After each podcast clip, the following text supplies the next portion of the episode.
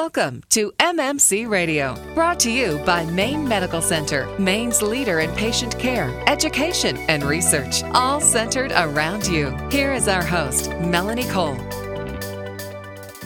Many parents don't realize the importance of recognizing early onset puberty and the issues it can cause that persist into adulthood if not diagnosed while you're still young.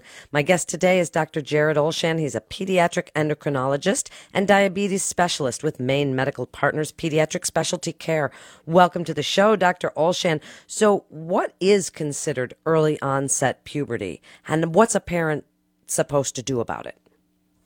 Great question, and thanks for having me here to talk about it. So early onset puberty is if puberty, which is, you know, going from being a child to being an adult from a sexual perspective. So boys go through puberty generally a little later than girls.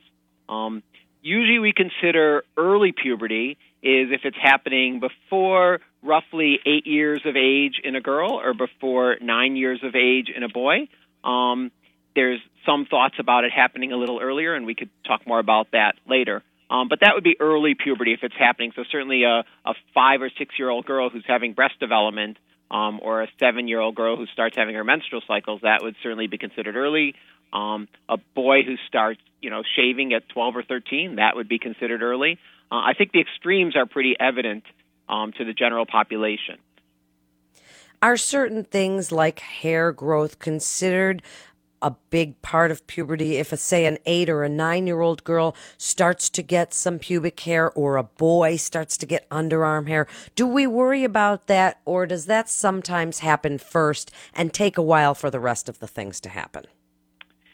Well, we shouldn't worry right off the bat, but it could be the sign of some problems, and therefore it's important to discuss with someone who knows what signs of puberty are abnormal and at what age they'd be abnormal.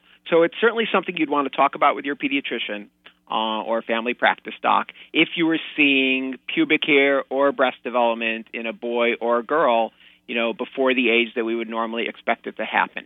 Now, actually, frequently it would be something that's not really concerning. So we'd have something like called benign premature adrenarche, which is some girls will just start having pubic hair a little early at 6 or 7 years of age, just because of their genetics and not because there's a disease or a process. The problem, though, is that sometimes it's serious. And one of the things that we worry most about in children who go through puberty early is that most people are pretty happy early on because when you start going through puberty, you start accelerating your growth. And as they accelerate their growth, they start getting taller than their peers. And most people, at least in this country, don't seem to be concerned when their kids are taller than the rest of their peers. The problem comes after they finish puberty, they stop growing. And if you start puberty earlier, you'll end puberty earlier. And if you end puberty earlier, then you stop growing when you're younger, and you could lose 3 or 4 or 5 inches of height from going through puberty early. So that's one of the most important reasons to pick it up early, is so that you don't have problems later on when someone comes in and they're done growing when they're 11 years of age, and we say, what can we do about it now? And there's really nothing you can do at that point. So you need to be aware of the concerns of early puberty leading to poor growth so that you could catch it while you could still do something about it. Dr. Olshan, can early puberty set the stage for some emotional or behavioral problems? Is there anything like that as far as ramifications we need to worry about? Yes, so most of the studies that have looked at that have been done in women. And in fact, not surprising, when girls go through puberty early, they tend to have sexual relationships earlier. They tend to have less education because they're missing those years for education because they're getting involved in more adult-type activities. And it's been shown that some of those effects can last through adulthood. So there are some ramifications. But in general, most kids who go through puberty early will adjust to it, especially if the family's supportive and they're getting good medical support, and they'll do just fine.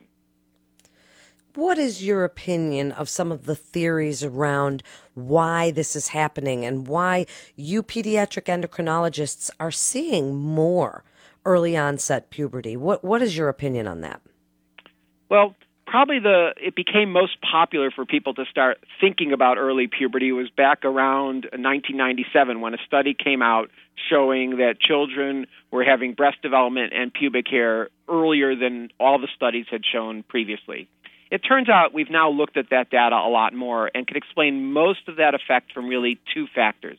One factor is that was the first time that actually African Americans and Hispanics were included in the data pool, and it turns out that African Americans in particular have earlier onset of puberty than Caucasians, than whites.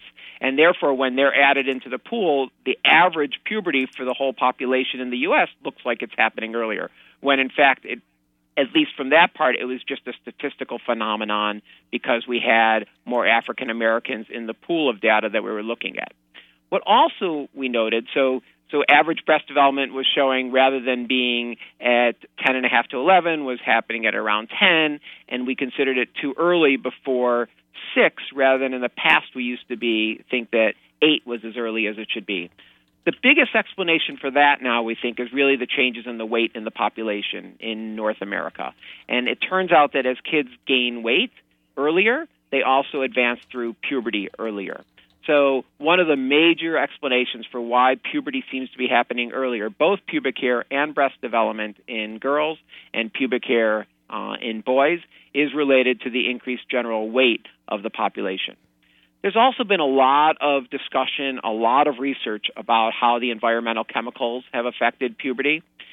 So what do we know about that? We know that, in fact, like BPA, bisphenol A, which is in those clear plastics, does have effects in the body to act like estrogen, to act like the female hormone.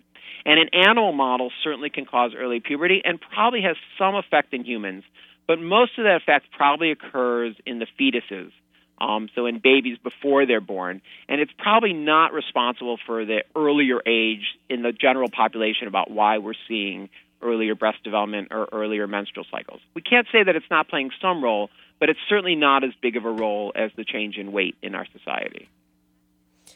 If a parent suspects some of these red flags that you've pointed out, Dr. Olshan, and they come to see you, what are some of the first line of treatments? What do you do? Do you try and slow it down?